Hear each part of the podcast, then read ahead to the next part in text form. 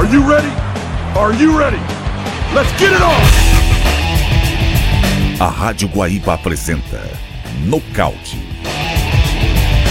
O universo das lutas passado a limpo. Apresentação Rafael Pfeiffer. Olá, muito boa tarde a você que está ligado aqui na Guaíba. Estamos começando o nosso nocaute deste sábado, dia 16 de julho de 2022. Nocaute tem na mesa de áudio Rafael Baldez, edições e gravações com o Clayton Lopes. E o programa de hoje vai contar a história de o fim de um ciclo. A aposentadoria de uma lenda do MMA do Rio Grande do Sul. A aposentadoria do mestre Fabiano Boxer e ele é o nosso convidado de hoje aqui no Nocaute.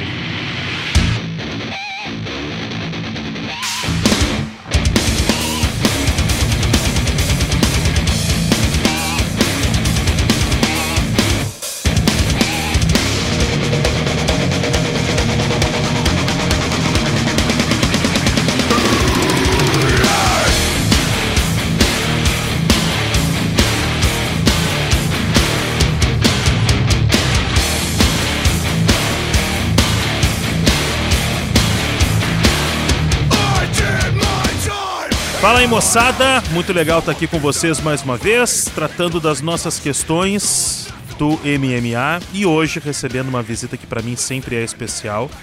O cara que para mim é meu irmão mais velho e que faz parte da história aqui do Nocaute. Mas hoje, pra gente contar uma história que me, me, me balança um pouco. Mestre Fabiano Boxer curtindo agora uma aposentadoria. Tudo bom, mestrão? E aí, Rafa, beleza? Pô, alegria estar com vocês aqui. E sabe o que é legal do cara ter, assim, confiança, intimidade e ter essa irmandade, esse amor que a gente tem aí?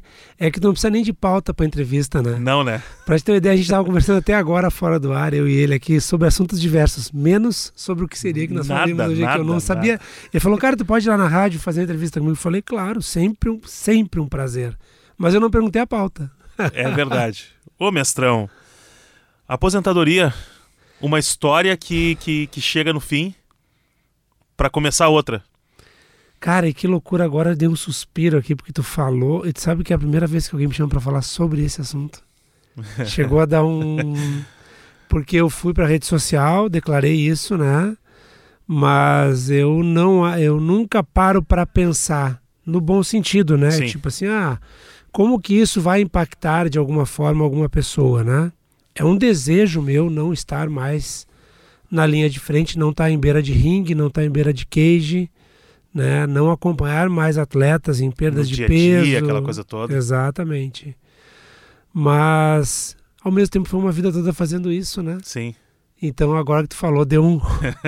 Também não sei, Rafa. Vou te falar assim, tô, por óbvio, botando toda a minha energia que eu colocava nesse processo em novos processos importantes para mim e que eu sei que podem gerar muito sucesso e muito proveito para as famílias e para as pessoas que eu vou botar minha energia a partir de agora. Assim É. como eu coloquei no MMA. A gente já vai falar sobre isso, mestre, mas eu quero relembrar um pouquinho dessa história e trazer alguns detalhes, porque, querendo ou não, é, o Vanderlei Silva é um cara que diz que tu é uma lenda do MMA gaúcho. Cada vez que ele fala de ti, ele fala, uma lenda do MMA gaúcho. É, tu é lá dos primórdios. Dos primórdios dos primórdios, né, Rafa? Sou lá do começo de tudo, né? Tanto no box, É. quando comecei lá em Santa Maria, quanto depois no próprio jiu-jitsu. Quando começou o jiu-jitsu aqui, eu comecei também. E aí veio a inspiração através do mestre, né? Do mestre Maris Perry, que lutava Vale Tudo. Sim. Inspiração através do Royce, do próprio Vanderlei. Que são três caras que eu tive a grata sorte de conviver aqui, conhecer em vida e ter proximidade. E aí veio minha inspiração para sair na mão também, né? Fiz o meu papelzinho lá na época que eu tinha que fazer e graças a Deus logrei sucesso. É real aquela história que uma vez tu contou na academia Que tu foi pra uma luta, tu não sabia chutar, foi dar um chute e arrebentou os dedos tudo? Isso aí foi dentro da academia, né? Ah, na academia? Daqueles desafios que os caras chegavam e diziam: ah, jiu-jitsu não funciona, funciona, não funciona. E o mestre dizia: cara, vai ali com o magrinho ali, o boxeiro, aquele magricelo, pesava 70 quilos. Se tu passar por ele, até o Zé Mário faz uma frente contigo depois aí. Mas vamos ver se tu passa primeiro pelo magricelo. E eu tava no auge de aprender a chutar e empolgado, enfim, porque eu era oriundo do boxe, né? E eu tinha companheiros de treino que chutavam muito bem, o próprio Bahia, enfim, uma galera ali que me dava algum auxílio nos chutes também.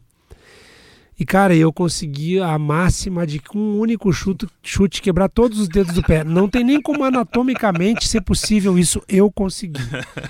Mas aí chutei o cara na hora, senti, vi que ia ter problemas logo à frente. Já resolvi também a questão ali, já dei uma pancada outra, botei para baixo, dei aquela aquele sufocão e o cara respeitou o jiu-jitsu e daí, é, mas para ir embora depois não foi fácil. São essas são histórias legais aí dessa de, dessa caminhada desse ó, o Cristiano Silva passando, querendo te abraçar Salve, também. Cristiano. É, agora, tem, tem histórias, né, mestre? Tem, e a, às vezes a gente vai ouvindo quem convive com vocês na academia, como eu convivi. É, são histórias, tem as engraçadas, tem as tristes, tem as de vitória. Como, por exemplo, uma, uma, uma luta onde o Gueno quebrou a mão, te falou no, no, no, corner, mestre, quebrei a mão, e tu disse pra ele assim, tá, então vai lá e nocauteia ele com a outra agora. É, não, e, e uma coisa que eu sempre digo também é que na verdade a vida é assim, a vida é adaptação, né, Rafa? Chega momentos que não tem muito o que tu fazer, né? Eu sempre digo para ele, está doendo, filho, está doendo, filho, mas tá muito longe do coração. Não vai morrer por causa dessa dor. Vai lá, vai lá e faz o serviço, termina o que tu começou e vamos adiante, depois a gente vai curar. É, para esporte de alto desempenho, infelizmente a dor é uma coisa secundária, porque Sim. a gente vive com dor, né? Eu até hoje, agora aí, muito perto de completar meus 50 anos, que é agora em setembro, tenho dores homéricas ainda de lesões que eu lembro exatamente como é que foram e que eu não tinha outra opção a não ser continuar em frente, né? Claro. E ali, mais do que nunca, tem que fortalecer a mente do atleta, né? O cara já sabe, o atleta conhece quando está machucado de forma grave, claro. né? E o Gueno super sensível, um menino super inteligente, né? É, foi assim, assertivo, tinha quebrado a mão realmente. eu falei, ah, então vai bater com a outra, vai ter que fazer o quê? Tem que bater com, nocauteia com a outra agora. E nocauteou, né? Graças a Deus. Ô, ô mestre, é, o, a, a, história de um treinador, ela é cercada de vitórias e derrotas. O problema do treinador de MMA é que é ele e o atleta, né? São só vocês. Quando ganha, o cara tá cercado de muita gente. Todo mundo tá, levanta. Quando perde, muitas vezes é o treinador e o atleta. É, como é que. Falar da vitória é uma barbada, a gente sempre falou. Como é que é a hora da derrota? Como é que é a hora de encontrar o teu atleta depois que ele perdeu? Porque tu tem que cobrar, tu tem que orientar, mas tu também é o cara que naquela hora vai ter que abraçar. Tu é o único cara que vai estar ali para abraçar. Como é que funciona? É um misto de sentimentos, né, cara? É um momento super difícil, na verdade. E eu tenho uma máxima comigo, que é onde hoje eu consigo atuar em empresas aí como como como coach de comportamento, às vezes até prestando alguma consultoria, que é a famosa verdade. A verdade tem que ser dita. Um treinador, um treinador de alto desempenho, ele é obrigado a dizer a verdade para o seu atleta, né? E todas as vezes que havia uma derrota, eu era o cara que tinha que dizer a verdade.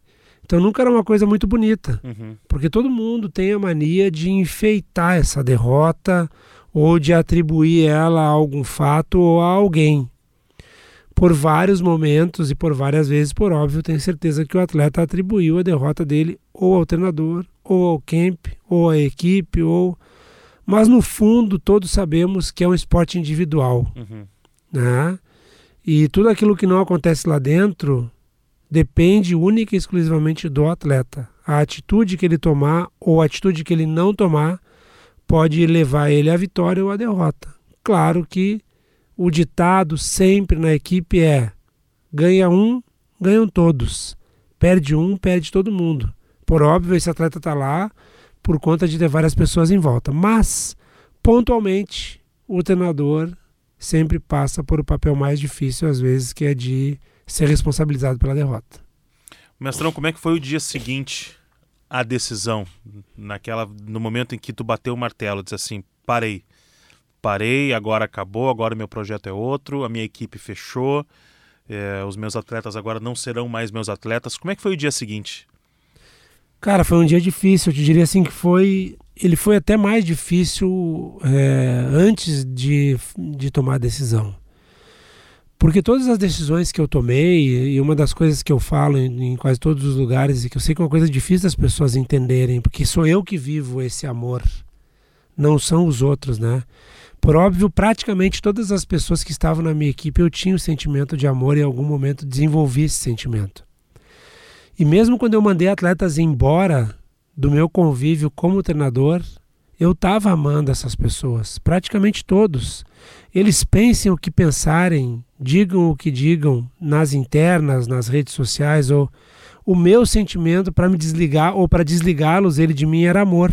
Porque às vezes a, a, a, a, a lição mais valiosa de amor que tu pode dar para alguém é a libertação. Uhum. É libertar alguém que está fazendo mal para ti, para o grupo, para ele mesmo. Uhum. E às vezes sem se dar conta, o cara está sendo hater contigo, está te amando e te odiando e jogando contra o próprio sistema. Nem sempre é porque o cara não gosta de ti, é porque ele não consegue enxergar que todos os movimentos que tu fez por ele, para ele chegar até ali, eram por amor os objetivos dele talvez não fossem os mesmos que os teus e os sentimentos também não. Mas do meu lado sempre foi amor. Então, todas as vezes que eu desliguei alguém, eu sempre acabei chorando antes de fazer o desligamento para poder fazer ele de forma consciente. E essa ruptura com o mundo profissional foi bem dolorida para mim também. Mas ficou, pelo menos eu pude a, a, acompanhar no teu anúncio nas redes sociais, muito atleta te agradecendo pela carreira. E mesmo aqueles que foram desligados num período em que eu já estava convivendo contigo, é, uma turma que foi vitoriosa e, e, de repente eles acabaram saindo da academia, saindo da equipe. Mesmo assim, é, a primeira manifestação que eu vejo deles é de gratidão.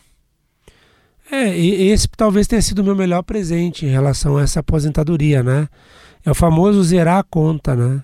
porque acho que agora, no auge da maturidade de todos que saíram, que foram porque tem gente que ainda vai chegar em lugares muito bons, uhum. muito promissores, né? Tem pessoas que são jovens que estavam comigo ainda. O próprio Gueno, que não está mais hoje, que está pelo fato de eu ter acabado com a equipe, Sim. né? Que ficou até o final comigo. Acho que a própria Yasmin, Yasmin que é uma menina nova que está fora do Brasil, que talvez vá galgar ainda uma carreira futura no MMA. E talvez tantos outros nomes, o próprio Hoffman, que está ativo ainda, né? Em outra equipe. Eu acho que todo mundo que, que passou ali, hoje no auge da maturidade, conseguiu entender que nunca foi por mim, sempre foi por eles. Uhum. Porque eu já eu, eu não vivi do MMA, né, Rafa? Sim. Eu não vivia da bolsa que eles pagavam 10%. Eu embarquei no sonho deles de fazer eles chegar mais longe. Todos os meus ganhos foram ganhos indiretos, foram os ganhos de ser o mestrão, que eles chamam, de ser o cara que todo mundo admirava, de abrir portas para todo mundo, de ter o respeito da sociedade como um cara que normatizou uma equipe de mais de 30 atletas, de ter vários títulos importantes e inéditos, como ter colocado o primeiro lutador gaúcho no segundo maior evento do mundo, né, que vive e morava aqui, ter o único tricampeão do Jungle Fight até hoje, que é o Pedra, né, o Delay. Enfim, vários outros títulos que tivemos aí inéditos para o Rio Grande do Sul e que talvez eles tenham entendido no final de tudo que eu realmente em vários momentos deixei minha família, meu berço, meu lar, meus filhos para estar com eles, fazendo eles chegarem mais longe. Bom, o passo agora é a Arena Esportiva de Inclusão. O CT Boxer MMA se tornou a Arena Esportiva de Inclusão. O que, que significa isso, mestre? É, é vamos lá. A gente ainda, por óbvio, mantém o nosso jiu-jitsu lá, uhum. né? Ainda tá lá, a Boxer MMA ainda tá lá, mas mais emblemática, Sim. né? Agora nós vamos ter uma grande novidade aí, Rafa. Vou dar em primeira mão esse spoiler aqui. Nós vamos é, finalmente começar o trabalho social aí com um grupo de mais ou menos 80, 100 crianças e pré-adolescentes lá no CT, Sim. em horários diferenciados. Então a família vai ressurgir com uma força absurda, tá? Então já para te saber também, Sim. tá? Em primeira mão aqui sempre no nocaute, né? Que é o, a minha casa, né? Aqui é sócio já. Minha casa. E E a Arena Esportiva de Inclusão também tomando muita força, tendo muito reconhecimento de pais que estão levando seus filhos para conhecer e para fazer aula lá. E a gente totalmente engajado em envolver empresas e empresários para que a gente possa ter ela com atendimento máximo dela, para a gente poder fazer com que o esporte mostre as nuances fortíssimas que ele tem para ajudar crianças com algum tipo de espectro ou síndrome de desenvolvimento. E hoje está trabalhando lá com o Wagner Zacani. Wagner Zacani, o Vaguinho e o Fabinho, né? Fábio Stramer, que é, são dois faixas pretas de jiu-jitsu, duas pessoas sensacionais, dois caras de extremo sucesso e temperamento para trabalhar com crianças e, e com de, alto desempenho, porque trabalhar com, com esse tipo de, de, de espectro e desafio de, de, de algum tipo de, de, de diferença é um desafio e, é, e são medalhas e títulos mais importantes que qualquer um que todos nós tenhamos na nossa carreira. Então, é, já está aberto, mestre, para o pessoal, para o pai que quer ver o filho fazer alguma atividade física, que tem essa, essa necessidade de um atendimento especializado, já está aberto? Está aberto, está funcionando, estamos lá com crianças de todos os níveis, com crianças que têm autismo em grau 1, 2, 3, enfim, todos os níveis de, de deficiência intelectual, ou seja, é, TDAH, estamos com, com várias crianças treinando e também os nossos filhos. O meu filho treina lá, porque, enfim, ela é para ser uma arena esportiva de inclusão. Sim. Né? Então é para estar as crianças típicas e atípicas no mesmo ambiente, recebendo uma inclusão verdadeira né? Não chegando lá e tendo um tratamento, né? O tratamento vem junto com o esporte, claro. vem junto com tudo, né? Todas as doenças que o, que o esporte dá para todos nós, mas a gente fazendo a inclusão às vezes dessa criança que nunca teve alguém que ensinou ela a picar uma bola de basquete ou a dar uma manchete de vôlei, né? Por falta às vezes de pessoas é, estudadas para fazer isso e as escolas com uma demanda muito grande claro. de crianças às vezes deixando de forma é, excluída essa criança por não ter um profissional para dar essa base esportiva. Mestrão, sempre demais estar aqui contigo. Eu gosto de quando a gente tá junto, a gente ganha quando a gente fala assim, ah, perdi um tempo. Não, não. Hoje nós ganhamos alguns minutos, tanto no papo fora do ar, quanto no papo aqui dentro do, do programa. Agradecer demais a tua disponibilidade. Eu sei que a tua agenda sempre é, é cheia. E espero que a gente consiga de novo voltar a estar no tatame juntos. Esse é, um, esse, é, esse é um sonho que eu tenho ainda. De voltar a treinar, de voltar a botar o kimono. E ainda vou, em breve a gente vai estar realizando isso. Ah, eu acho que, principalmente o meu caminho de vida agora, que a, a minha vida empresarial mostrou que eu posso ter espaço para estar no, no tatame de novo. Eu costumo, eu vou fazer um movimento mais silencioso agora, porque eu fui muito cobrado durante um período que eu não estava no tatame, né? Meu discurso a vida toda foi que o jiu-jitsu tinha que ser acima de mim. É, infelizmente, isso eu nunca consegui concretizar, porque todas as vezes que eu saía do tatame, o tatame também dava uma esvaziada. Sim. E, mas agora eu vou tentar voltar silenciosamente, estar no tatame para fazer a família voltar toda de novo. A gente tem aquela energia ah, que, que é ímpar, turma, que a gente tem, né? E isso não depende só de mim, depende de todo mundo e depende das pessoas entenderem que eu fui a campo, literalmente, para tentar levar uma mensagem de bondade, de busca e de ajuda para pessoas que não têm essa ajuda hoje. E esse é o meu chamado dos próximos 30 anos. Conta sempre comigo, mestrão. Beleza, pô. Espero voltar aqui com várias novidades, nuances esportivas novas também, enfim. Esperando. Porque isso é o meu DNA, não tem como escapar. É só me chamar. Valeu, mestrão. Obrigado, obrigado para todo mundo aí. Obrigado, Rafa. Uma honra estar com vocês aqui.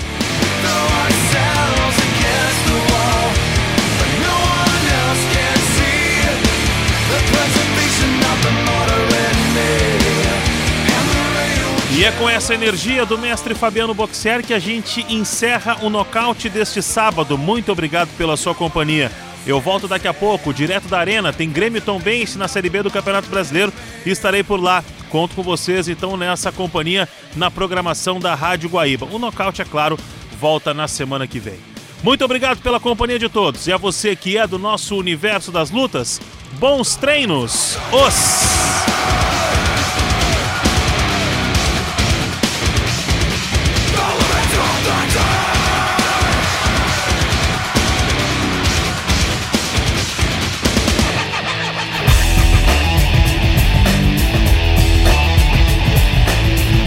A Guaíba apresentou Nocaute.